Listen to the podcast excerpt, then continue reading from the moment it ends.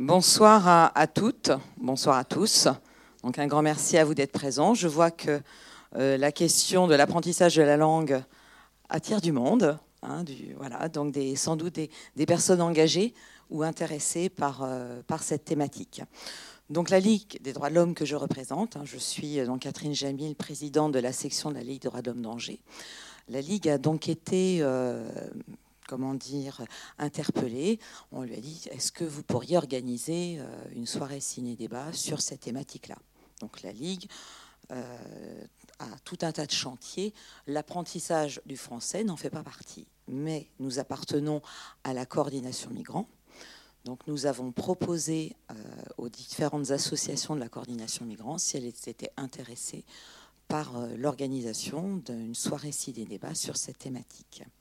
Donc moi, je reconnais que euh, la Ligue était intéressée euh, parce que euh, on était en plein contexte de la discussion sur la loi asile et immigration, qui a occupé notre actualité pendant un moment. Malheureusement, on voit ce qu'il en est aujourd'hui. Donc on a voulu inscrire cette soirée ciné-débat dans le cadre des États généraux des migrations qui continue encore sur, euh, sur toute la France. D'ailleurs, ce, ce, film, Atelier de conversation, est repris par beaucoup de départements, beaucoup de collectifs qui ont milité justement contre cette euh, loi asile et immigration.